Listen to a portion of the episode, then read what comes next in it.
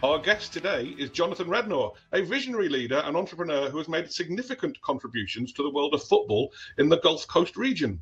Jonathan is the president and CEO of Crescent City Football Club, which he founded in 2015 and has been leading successfully for over seven years, because that's basic math. Additionally, he serves as the vice president of operations for the Gulf Coast Premier League, which he co founded in 2016. With his passion for football and his business acumen, who knew, Jonathan has been instrumental in promoting and developing football at both the grassroots and professional levels in the greater New Orleans area. His innovative ideas and dedication have earned him widespread recognition and respect in the industry. We also have John. There you go. So, that, so that's what Chat GPT can do for you. That's good. Thank you. I could love you, it. I love it. Could you do Nick? Could you do one for me for homework for our next pod, please? Absolutely. I'll, I love it. I'll see what the crack is, but yeah, these are the new levels of professionalism we're reaching into. I love um, it. Yes. Hi, John. Hi, John. Hey, what's up, Nick? Okay. Thanks for having me, guys. No worries. Thank you for joining us. Um, I encountered you on Twitter spasmodically, just saying uh, in my world all the right things. Um, I reached out to John and said, "Do you know this guy?" And he said, "Yeah, I've been speaking to him for ages." I was like, "Oh, for fuck's sake!" Uh, so, um, thanks for joining us. It is going to be, as these things increasingly seem to be, just three middle-aged men shouting at the sky, saying that soccer is broken in America and we're trying to fix it. So, um, first off, Jonathan, if is it Jonathan or John? I never really know with Jonathan. Uh, Jonathan's fine. Yeah, Jonathan. Jonathan. Okay, sweet. So, Johnny, um, just tell us a little bit about your story, how you ended up um, thinking that setting up a soccer club was a good idea, and whether or not you still think it was a good idea. yeah, that's the, that's the big question, right? Um, yeah, I guess it all started. You know, once I I, I grew up in New Orleans, you know, outside of New Orleans, and I, I was, you know, a basketball and American football kid. That's what I kind of grew up as, and wasn't until high school that I really was truly introduced to the sport. Um, a good friend of mine was a really good player, and um, you know, kind of fell in love with it from there. Uh, 2000, 2008, I moved back home from San Francisco, and and my friend was like, "Hey, you want to come help?" You know, help me coach this, uh, you know, this high school team, which is our alma mater, East Jefferson High School. I went to go do it, and I just kind of fell in love with the whole, you know, being involved and, and getting to learn it. And I kind of started to, you know, inc- increase my knowledge of the game, and then I started to really dive into um, trying to understand exactly, you know, how the system works. One thing that I kept running into in Louisiana soccer was, you know, especially the high school level, that kids would simply just hang up their boots when they were done playing uh, after high school. High school was seen as the mecca um, and then I just tried to make sense of all that. And so once I did, 2009, 2010, started to d- dive in a little bit more. You know, found the New Orleans Jesters, which was our local club. Started to understand the league that they were in and just the level, and just kind of slowly but surely just started to realize that, you know, we're not really tapping into you know the the potential that really we could if we were to to put um, a little more emphasis on on creating a you know a grassroots approach to to growing the game. Uh, 2000 2011, 2012 was when I reached out to the now current president of GCPL, Jeremy Pokelimba, and I was just kind of berating him, saying like, "Hey man, like, can we create some type of U23 thing in Louisiana?" Um, and slowly but surely, I was, you know, I was brought on to the Louisiana Soccer Association um, as the adult commissioner. We kind of created a state cup in 2013.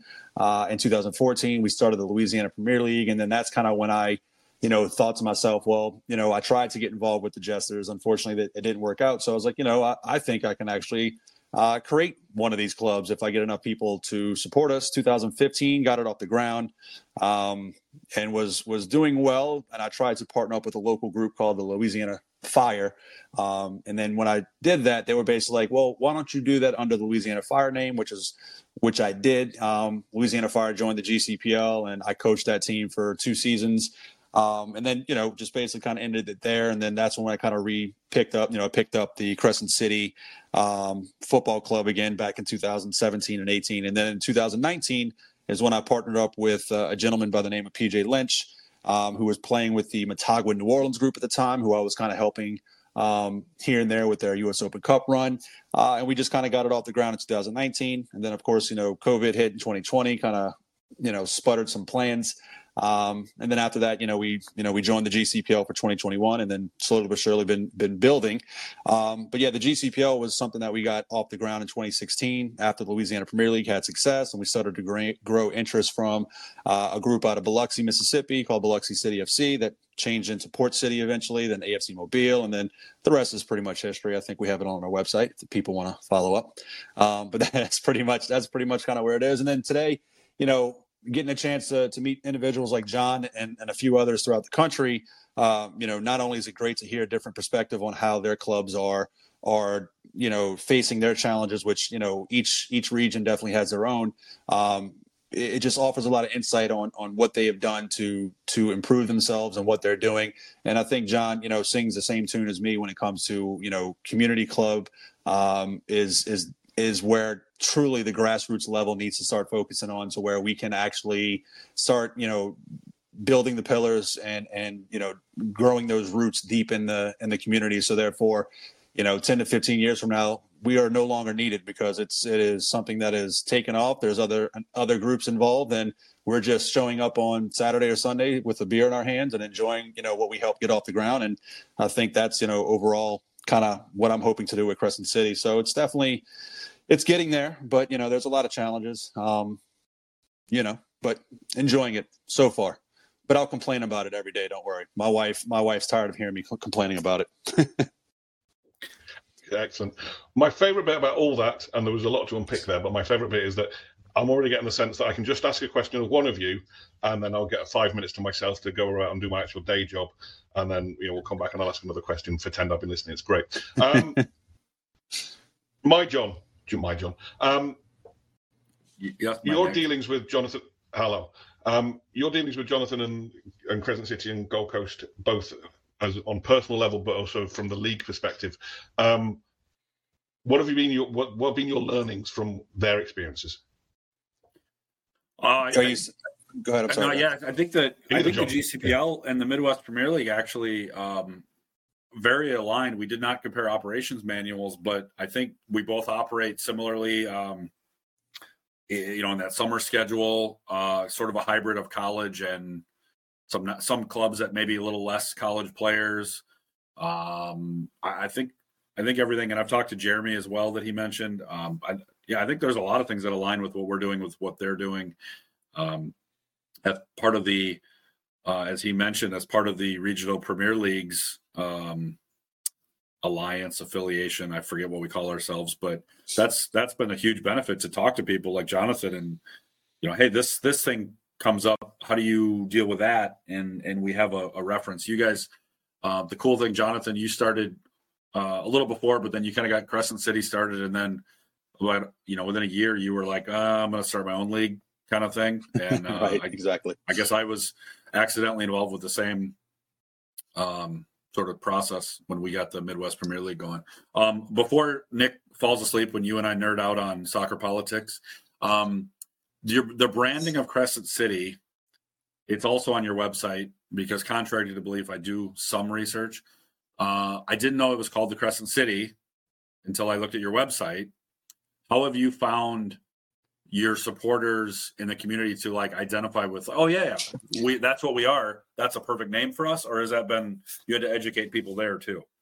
Yeah no it's it's definitely you know and I, i'm a big i'm a big proponent to that of you know if you're going to be a club be a club for the community and, and you know don't come out and just be like you know we're city elite pro FC or something like that. It doesn't mean anything to the local community. And so Crescent City, you know, we are the Crescent City. That's, you know, one of the nicknames for New Orleans. Um, I've always kind of fell in love with that, you know, with that name. Uh, it just resonated with me. And then one of the things, and I, and I probably should put this on the website, but one of the, one of the popular graphic designs or art designs that we have down here is the New Orleans sewage and water board meter. So basically that's the, the, the crescent with the stars it kind of resemblance it resembles that. But there's a lot, you know, a lot of local, you know, boutique shops. They always have like either a coaster with the with the um, New Orleans, you know, sewage and water board meter, or a doormat, or something of that nature, where it, it because it's just unique to us in New Orleans. So that's kind of how the logo design came up, and um, the colors, you know, kind of represent more of a cooler nightshade of you know how New Orleans is, laissez faire. Um, and so that you know, I think a lot of people have definitely resonated with that. You know, a lot of people buy our merchandise. A lot of people give us compliments about you know our branding um, and our name. And even with USL NOLA coming about, you know, you kind of hear people chime in. You're like, oh, they should name themselves Crescent City Football Club or Soccer Club, and then somebody else will kind of come in and say, well, there's already a club named that. You know, and so it's like it's definitely it's definitely I think very um, very much so a community um, branding for sure. And you know, hopefully, you know, as we continue to grow we do a much better job of, of being a little more involved with you know adding more and more um, New Orleans kind of unique uh, flair to to what we're doing. So, but yeah, for sure, Crescent City was something that a lot of people have definitely resonated with, and it's been very helpful for our growth for sure. So you also, um, I think you and I had this talk maybe ten days ago, maybe more, um, or maybe I don't know, but uh, you also recently brought on uh, somebody to help with I forget the title, community outreach director. Yep. Uh, talk a little bit about that and what that. Besides reading the press release, sure. talk about how how that idea came about. Yeah, sure. I mean, it, it's always been something with with me personally. You know, we set up Crescent City as a 501c3 because we wanted I wanted to be board uh, you know driven and you know our our funding should come from more community you know efforts of whether we're you know, doing a fundraiser or whether partners or sponsors are, are sponsoring us. You know, me personally, I think, you know, making money off of gate and concessions and uh, selling merchandise is, is definitely a big thing that a lot of grassroots clubs should focus on. But, you know, we haven't really been as true to our mission in the early years of you know building a, board of individuals who are representing not only soccer football but also the community of new orleans so you know um, Lowry, who who we just recently brought on, Lowry Cruz, uh, he has an organization called 18th Ward Sports Club, and basically their mission is very much so getting into the nooks and crannies of of, of New Orleans and the neighborhoods, and, and mostly inner city kids, um, and providing some type of outlet, you know, after school programs, in school programs, things like that. And it's you know for all sports, but he's a big soccer fan. Um, and you know, we had a chance to work with him last year. I've had a chance to speak to him a few times, and I think you know what he personally is is looking to to do with 18th Ward. I think it aligns a lot with what Crescent City is trying to do. And so 18th Ward, you know, being more so focused on the younger kids, um, you know, teenage play, uh, teenage age kids and down, and we're kind of more focused on the older age kids and, and adults and things like that. I think it just it definitely aligns, and he's very much so committed to utilizing Crescent City and and really building out uh, something that you know we we definitely put our you know put a stamp on our community involvement into the into uh, New Orleans, and that's that's why I personally was very happy to bring him on because I do feel as though that he has a much better understanding um, with that, and that is something that we truly needed to improve on for sure. So, in uh, again, I think I think our seasons align um, you guys are Crescent City only plays in the summer, correct? You don't play for for now. Yeah, correct. Okay, so good for now. What's the what's the next like growth step then? Uh, you add the community outreach. What's the next step for Crescent City um, yeah, for sure. Um, building years. out, building out the board. You know, building out the board is something that I'm still working on. Is a lot of individuals that actually reached out to to us after I sent out that kind of presidential statement, I guess you would say, um, asking how they can get involved. And I actually have a few meetings this week with some people, so that's a really good step. Uh, but definitely the footballing aspect. And you know, I've, I've reached out to a local youth club here, um, trying to work out some type of competitive competitive partnership because they do have a, a stronghold on the competitive um, you know outlook for New Orleans, and you know they're tied into the Louisiana TDP MLS Next uh, program as well. And you know, so I feel as though that that would be the the natural progression is to kind of work with them.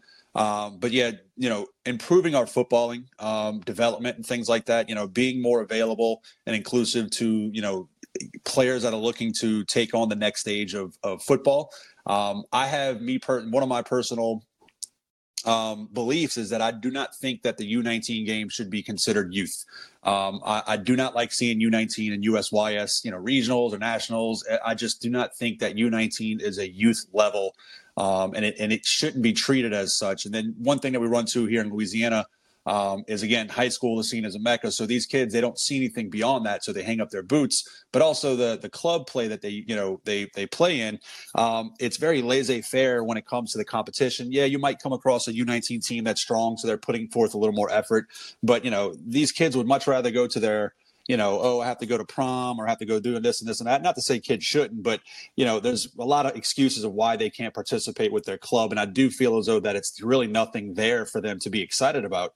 So me, so what GCPL is hoping to do, where Crescent City will fold into this, is that we're looking to create a U19 uh, division that will take place during the fall, but it'll be all of our senior teams, senior clubs, uh, basically putting forth the effort to kind of play into that. So basically, we're grooming these kids into becoming GCL GCPL players, or you know, obviously helping them get into college. And I think a lot of the, the local colleges around the Gulf South that we've reached out to and spoken with would would love to have something like that, so where they can actually monitor and keep an eye on it. Um, and they're, you know, it's it's something that they feel would be more beneficial than having to, you know, figure out if they can make it to regionals or if they can or if they can't, if they haven't heard about a kid and a lot of these college coaches are truthful. They're like, man, we if we don't get you know the video and and constant communication, we're really not going to follow up on that kid and this and that. So, you know, hopefully the GCPL, we can kind of create something that makes it a little more accessible for the college coaches to follow, but also gives a little bit more meaning behind the U19 level. And I'm saying all of this to kind of come to say that Crescent City will be looking to put a U19 team in. And that's kind of where I feel as though during the off season of GCPL, where uh, Crescent City can kind of continue on developing and building out the football um, the footballing aspect of our club, which uh, hopefully you know is something that we can kind of slowly but surely grow into a, a, very strong senior program, to where we can participate in U.S. Open Cup qualifiers and be competitive. Or if we do qualify for U.S. Open Cup, you know we're not getting slammed by USL two or, or NPSL club. We're competing with them. You know, so that's the goal. That's that's interesting. Um, I've never thought about uh, when we've had our reserve team, it's all been in the summertime. We've, I've never thought about having a reserve team that played essentially in the off season to then yeah. be more fit for tryouts for the next like yes. Um, uh, and part of i don't know i think some of the you know all the guys that are in college are playing in the fall and it creates a little and it creates a little bit of a headache. It's interesting. Are you also the uh the president marketing guy technical director sporting director physio you are all things Crescent City. I mean, I know you're building out the board, but am, right now you're am, you have to am, look at the footballing. You have to look at yep. tickets. You have to look at all of it yourself, kind of yep. right now. Yep. Yep. Graphic designer, everything. The only thing that I am not currently is a director of uh, community outreach. That is the only thing that I am not at the moment. yeah, it's so, it's uh, it's unfortunate. It's unfortunate for sure. Uh, and I know that you've you've dealt with this, and a lot of club owners do, um, or club you know presidents or GMs and things like that. Is it's definitely at the end of the day, if the person that you've entrusted to do something doesn't get it done, it still falls on your lap. So at the end of the day, you're still making sure that it's getting done. So while there may be some people helping here and there, ultimately it's it's still us overseeing it, right? And that's that's kind of the. I don't think a lot of people realize that that it usually falls on one person to keep things floating for a lot of these amateur clubs. Oh yeah, well, and it, and it does, there isn't enough money in it to, um, to really pay more than some small stipends if you wanted to. It's it's really a lot of these clubs. It's a passion project unless somebody's got silly money that they just want to get rid of. Um, yeah, and I'm sure you'd you'd be willing to cash some of those checks, and so would I if they if those people are out there. But um, yeah, I think it's I well, think that's, it's a and that's, thing. And that's the rat race, right? Because you know what we're trying to build, and we've had this discussion many times. You know, with Midwestern Premier League and GCPL, is that we're trying to we're trying to show that the regional model is is much better for clubs like ours, for DeKalb and for Crescent City. Because if we were to jump into USL two or NPSL, I mean, you know, we're we're having to keep up with the Joneses, is like what I like to call it. And it's you know, you're out there all of a sudden having to create a hundred thousand plus budget annually. Um, when really, I mean, you need to see if it works first because you don't have that type of cash personally to splash towards that. So, you know, creating a thirty to sixty thousand dollar budget is kind of where you would like to be comfortably. Um, and so that's why I kind of feel as though, you know, the rat races, we're trying to build some type of proof of concept for clubs to to look at us and say, well, damn, we should definitely look into building, you know, building our club there first before we look at the bigger picture. But you know, I, I do feel as though that unfortunately there's a lot of um, a lot of club owners and a lot of coaches that are so fixated on on path to pro. Um, you know that whole I, I, I very strongly dislike that whole rhetoric of path to pro because simply, you know, people look at it as like, oh, we're creating an organization that is going to create professional football players, and, and the end of the day, it's like you're trying to create an organization that's going to be sustainable so it can stick around for quite some time. So eventually, yes, it does become uh, an organization that does create professional football players. I mean, that's that's how I look at it. I mean, I think we're about 20 years behind, uh, or shall I say, 20 years, you know, in the making of of that actually becoming something that you know Crescent City could comfortably say. You know, like, oh, we are definitely a club where you're going to get your full professional, you know, experience here. Yeah, while we'll be able to, you know, do some professional aspects to to make players feel like they're, you know, getting prepped and ready. Um, to sit there and truly say that you're a club that's churning out professional players and doing so to where you're benefiting from it and in any monetary sense or things like that. I mean, I just think a lot of these these clubs are are dreaming when it comes to that. So again, the whole proof of concept with regional is like, yeah, we're not going to sit here and say that we're path to pro, even though we kind of are. Um, but I'd much rather clubs be focused on path to community, you know, something about more sustainability, being, you know, growing those roots first before sitting there and saying that you're, you know, you're churning out pro players. So one of the things too that I noticed on your website, and I I've kind of wondered why we haven't had this discussion more, all of us, is you refer to Crescent City as a minor league football club. Mm-hmm. Um, and I've as much as we want to say non-league or elite amateur or whatever BS we come up with, um, the community that we serve in most cases understands what major league and minor league are. It's America. Yes. Whether we yep. like it or not, people understand minor league is a step below major league, right? So, yep. Um, obviously, people get pissed about semi-pro and all this. Like, it, it really doesn't matter. I say semi-pro in our community because people understand what that is Right. If I say, "Hey, we're an amateur soccer team," that sounds like you're a rec soccer team. Yep. No, we're a high level amateur soccer club in the American system that doesn't exist. It, does, it just doesn't right. like so I'm not so fixated on what we call ourselves other than we should collectively pick a term that makes sense to the people we're trying to serve. Um, right. But I'm, I'm curious what your uh, reasoning is on uh, minor league instead of semi-pro or non-league or whatever. Yeah, it, it originally said semi-professional um, because I was, you know, sold on the idea that we were semi-pro. Um, but as I kind of got a chance to dive a little bit more into understanding how semi professionals treated, and I always kind of look at, you know, places like England, um, how their system is set up, and, and the Bundesliga and, and in Germany.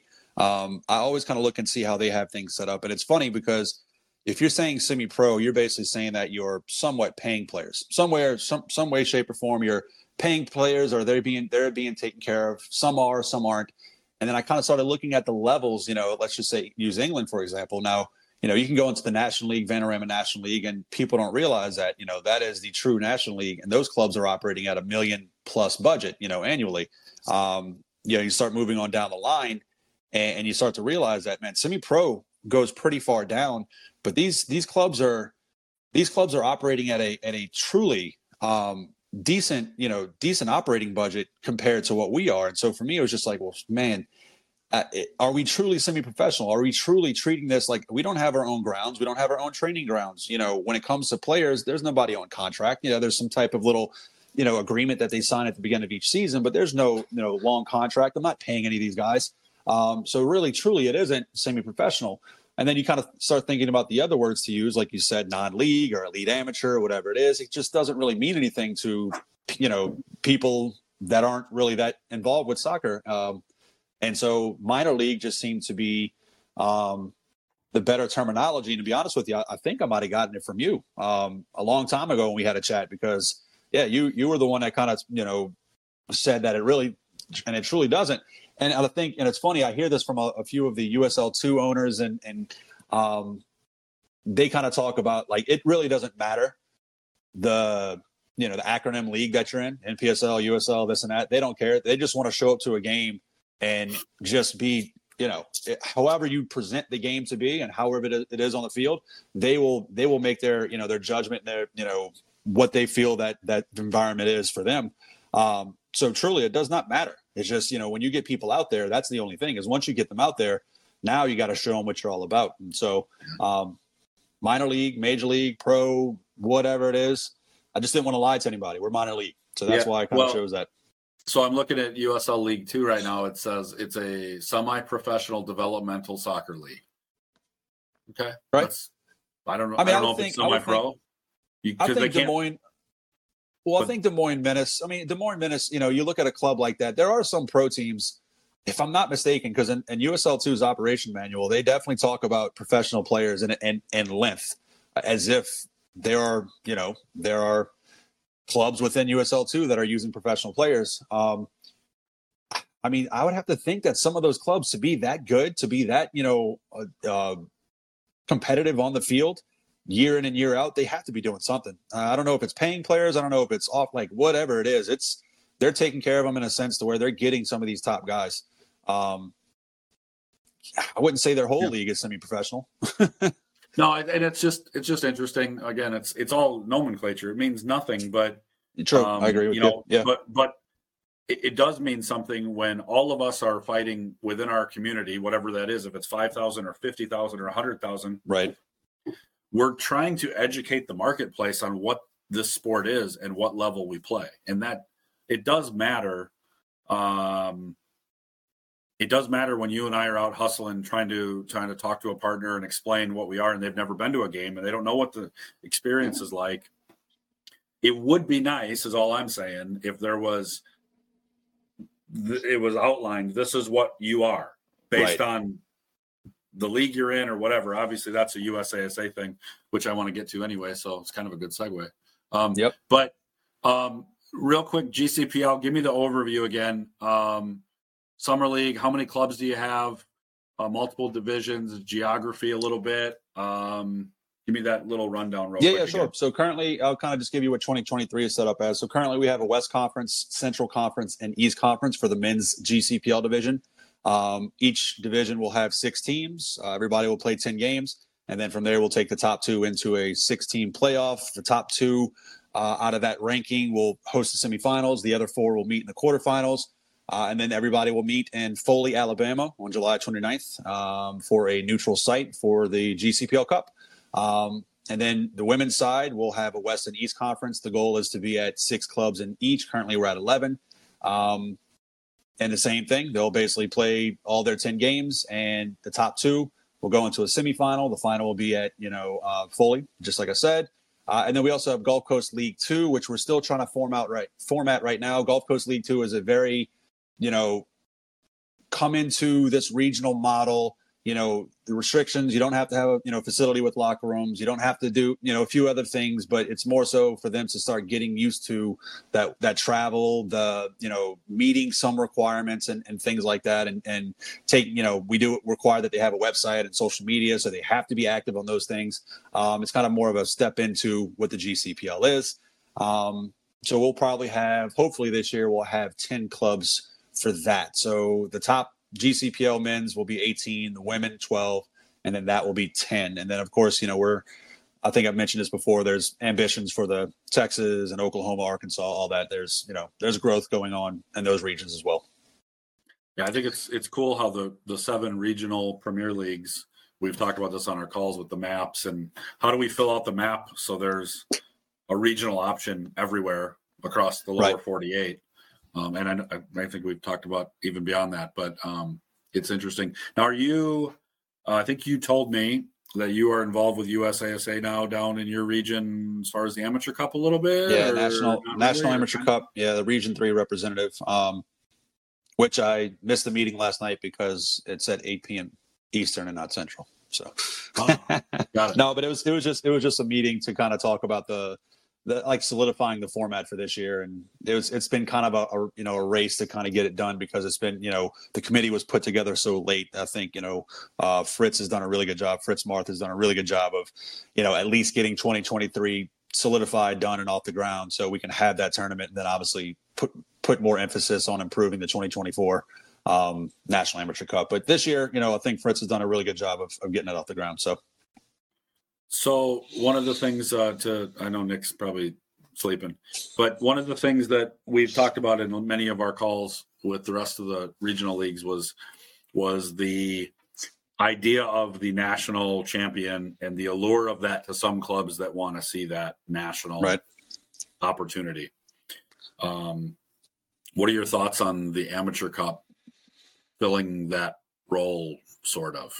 Yeah, no, I think I think we have the U.S. Open Cup, obviously, which includes everybody, and then National Amateur Cup. You know, I kind of look at it as like the FA Trophy um, competition that they have in, in England. Um, you know, where it's just mostly the amateur semi-pro clubs, and the winner gets a chance to play at Wembley. You know, or the the finalists get a chance to play at Wembley, which I think is a really cool um, thing for amateur and semi-pro players. So I think you know for the National Amateur Cup, we should be thinking along those lines of if we want this to be the prestigious amateur cup where we are involving everybody, you know, not just USASA members, but you know, we're involving everybody. Um, I think you know there is a lot of potential to make it really great. So I do feel as though that that should be the only national amateur cup that there is. You know, when it comes to a national league in the U.S., I, I think I've tooted, I've said this many times publicly.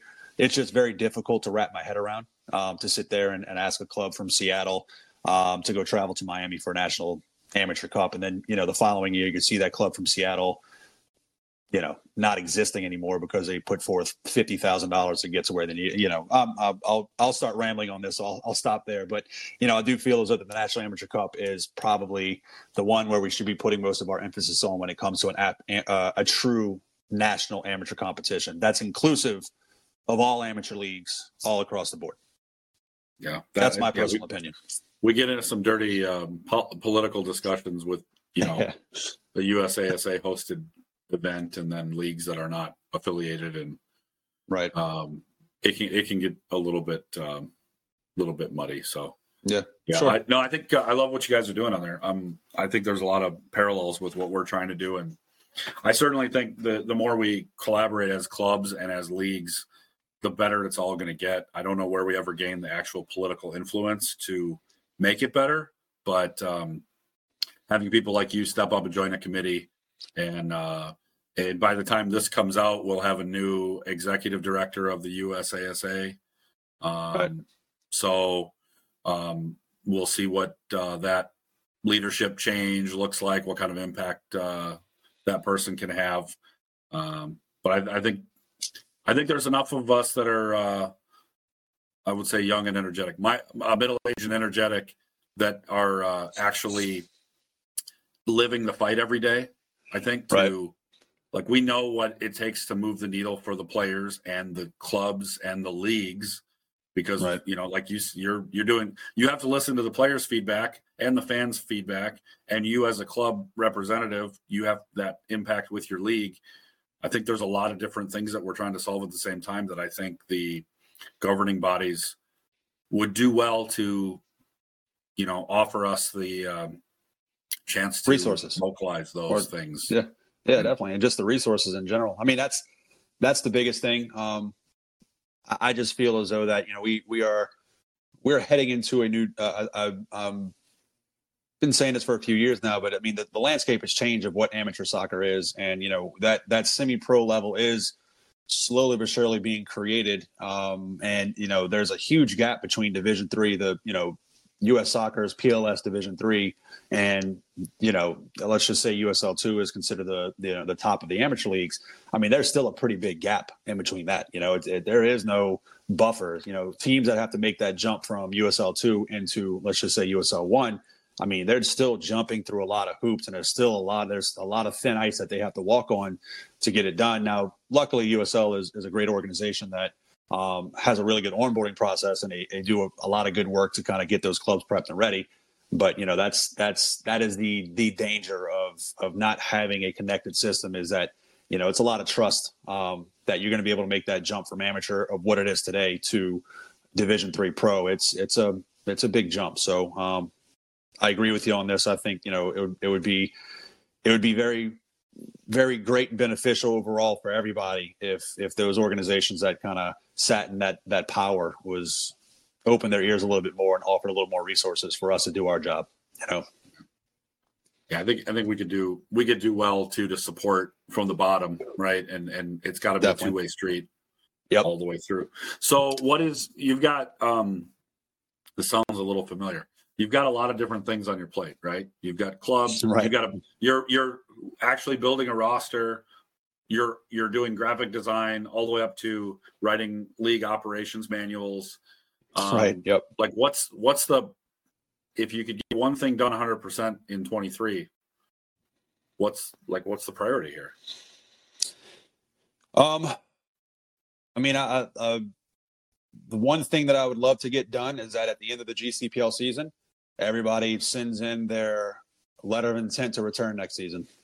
That would be the the accomplishment for me, and that's including Crescent City Football Club. You know, um, that would be a huge accomplishment to continue to kind of work towards that retention rate being as close to 100% as possible, um, because that's that's where I feel as though that's where the familiarity starts to come in with clubs knowing each other and working with each other and so it's, it's, not they're not seeing each other as competitors anymore. They're seeing that they're in this race together. Yes they're competitors on the field but off the field they're you know they're all you know trying to help build this up as well.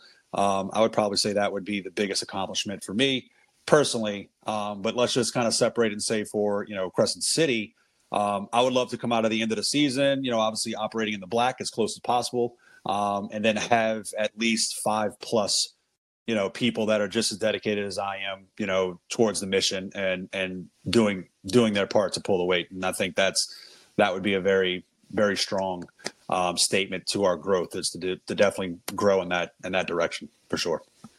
Well, the fact that your club has been around for as Crescent City, right, for seven, doesn't yeah, seven, yeah, seven, yeah, 2015, yeah, right. Um, I mean, that's that alone and survive a pandemic. I mean, that that certainly uh, is a testament to your dedication, especially if you're mostly the lone soldier there.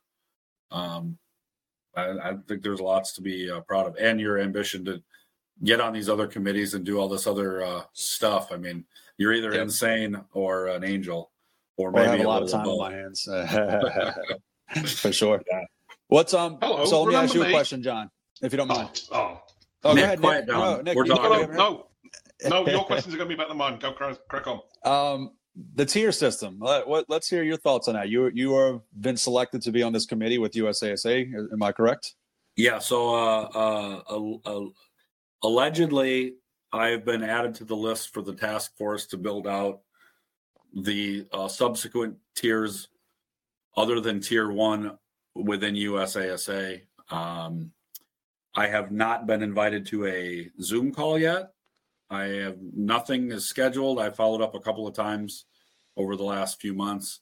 Um, I did speak with the new executive director this morning and mentioned that as one of the things that um, kind of just went awry. And um, so, I, as as uh, that person's onboarding themselves a little bit, uh, I hope that's one of the items that we can start to check off. I, I don't, I, I, truthfully don't have as big a problem with a tiered system as uh, maybe others do.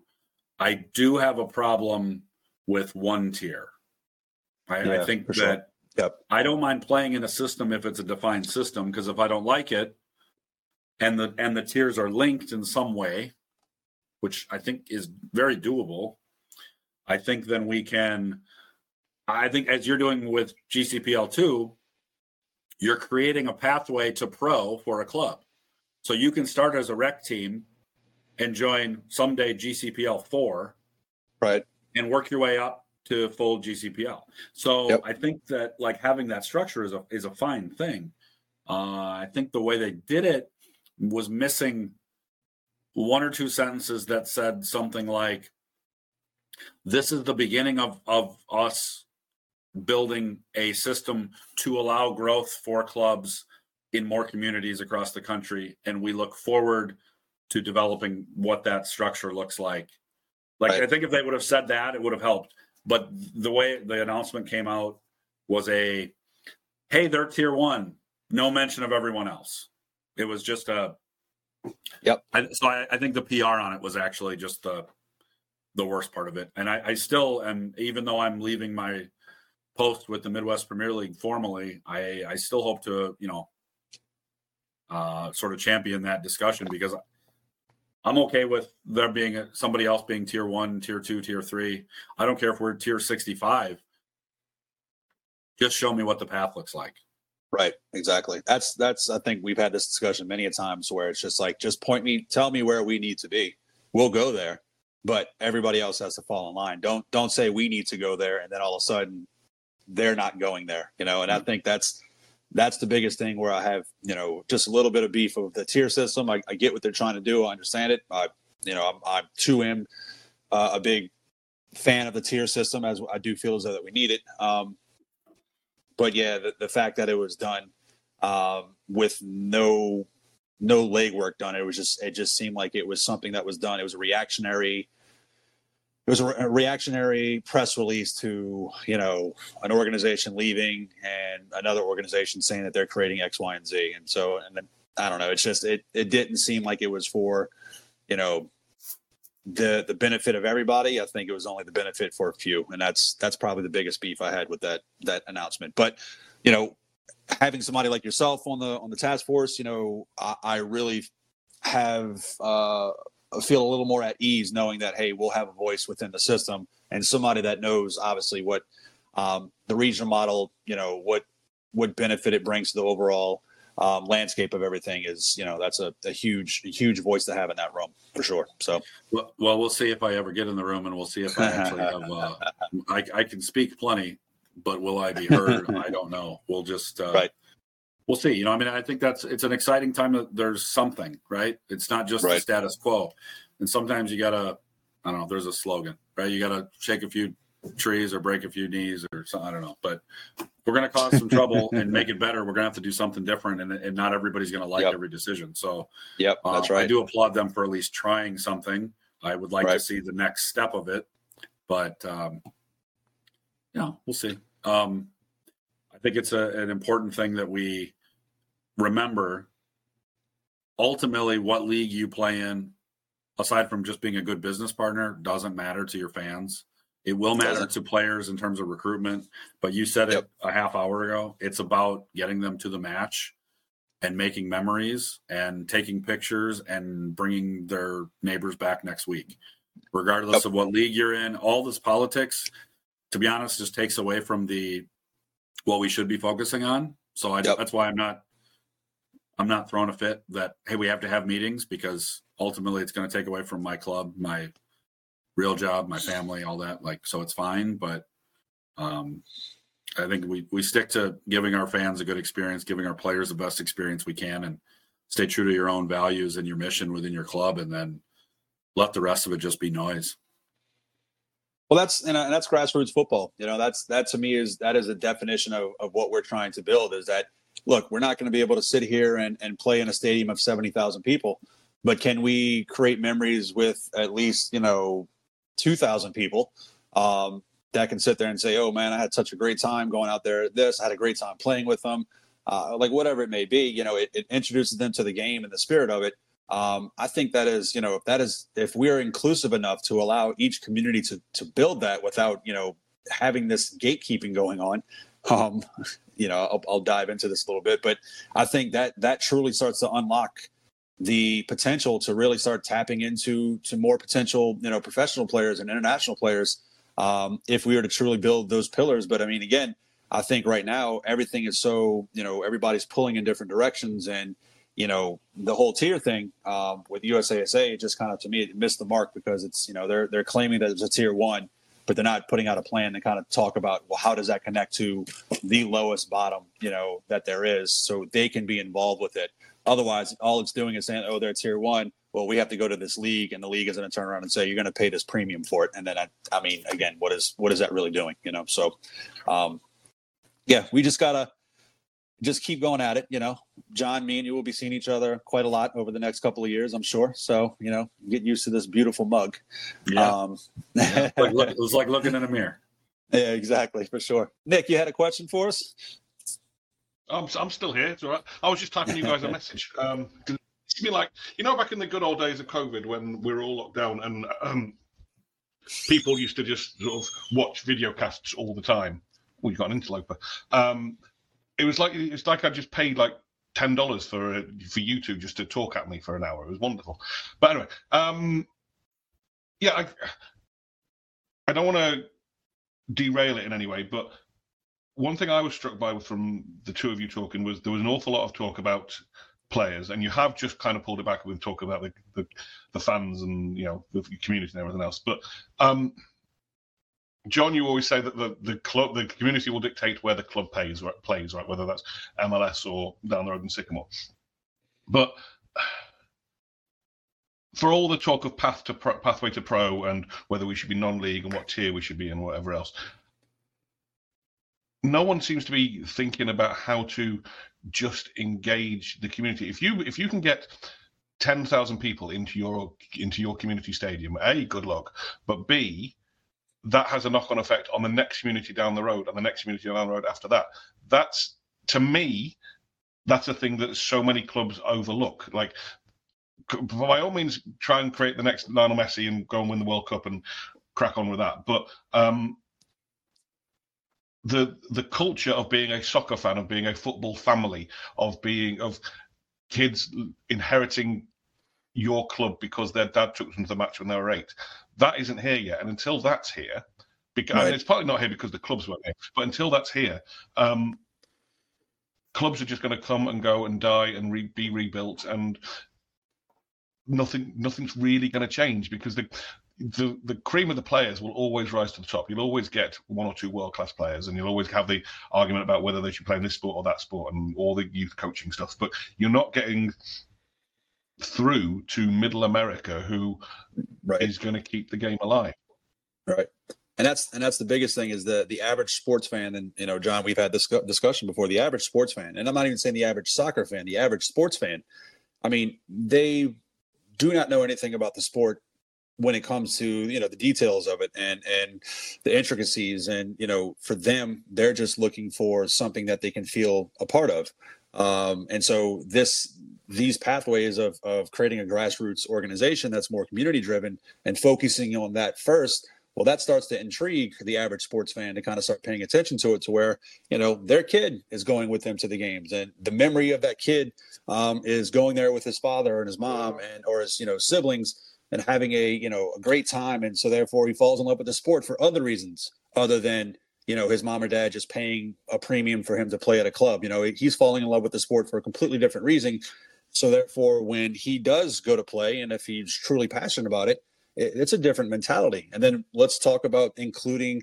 um, you know, communities that unfortunately can't pay a premium for their kids to to play, um, and how the community club can start enforcing some type of scholarship system or something to where they're getting involved. I mean, I, I talk about this all the time. Being a basketball kid growing up, you know, we a group of friend of mine, a friend, a friend of mine in the early, you know, 90s, um, we we were the top suburban kids around the, around you know Metairie is where I kind of grew up. And when it came to basketball, our age group, like we didn't really find any inter, you know any suburban kids that can kind of match us. So we kind of decided to go out into the parks in the city. Completely different ball game. Those guys are playing the game for a completely different reason than we were. They were hungry. They were trying to get out of somewhere where we were just doing it for fun, for shits and giggles. Um, that passion, that that is a completely different animal that you're that you're tapping into when you have a kid that is out there staying an hour after practice or an hour after playing with his friends and working on layups for the whole hour. That is that is somebody that is has a completely different mindset. So all of a sudden you start tapping into that for soccer. You start having a kid, you know, sit there and say, I need to get out of this situation. I, I want my mom to have a better life or I want my family to have a better life. And I I have the ability to do that. I mean, that type of drive, that type of player there's not many American players like that. And I think that is the biggest difference between us on the international stage with a lot of these other countries is that, you know, those guys grow up with the ball at their feet for different reasons than we do. And that is where the passion truly comes in. But they also have access to a lot of community clubs. They have access to, um, you know, you're talking about a lot of these clubs um, right now. You know, a kid can go play 7v7 or 6v6 for the first five years of their life before they get brought up to the next club, which is, you know, the 11v11, right? Like it's just, Eh, the, the list can go on of you know the, the accessibility of the sport outside of, of out of America um, or the United States, shall I say? And that's that's where I think the community aspect truly comes in, is because you're not you're not trying to tap into building professional players. You're tapping into simply start creating those a club that can truly tap into the most you know uh, integral parts of the community and and using that to to elevate itself, right? And so I know I went on a rant there. I apologize, but that I'm, I'm with you, Nick, 100 percent on that. It is it is definitely that's where the passion needs to be for me. There's a lot of problems to solve at the same Gentlemen, time. Yeah. yeah, for sure. Um, one of the problems we have to solve now is childcare, I believe. So Uh, I'm, look, I'm happy to keep this going, but at least one of you, I believe, has a child that is currently walking the streets because his father has neglected him. So, yep. um, Jonathan, thank you so much for your time. I, am pretty sure we will have you on again because I feel like we haven't even got one percent of. I, I, might just rebrand it as the John and John Show and just you know record it. hey, I'd I'd love to join. I'd love to join for sure. Me and John can well, talk I mean, all day.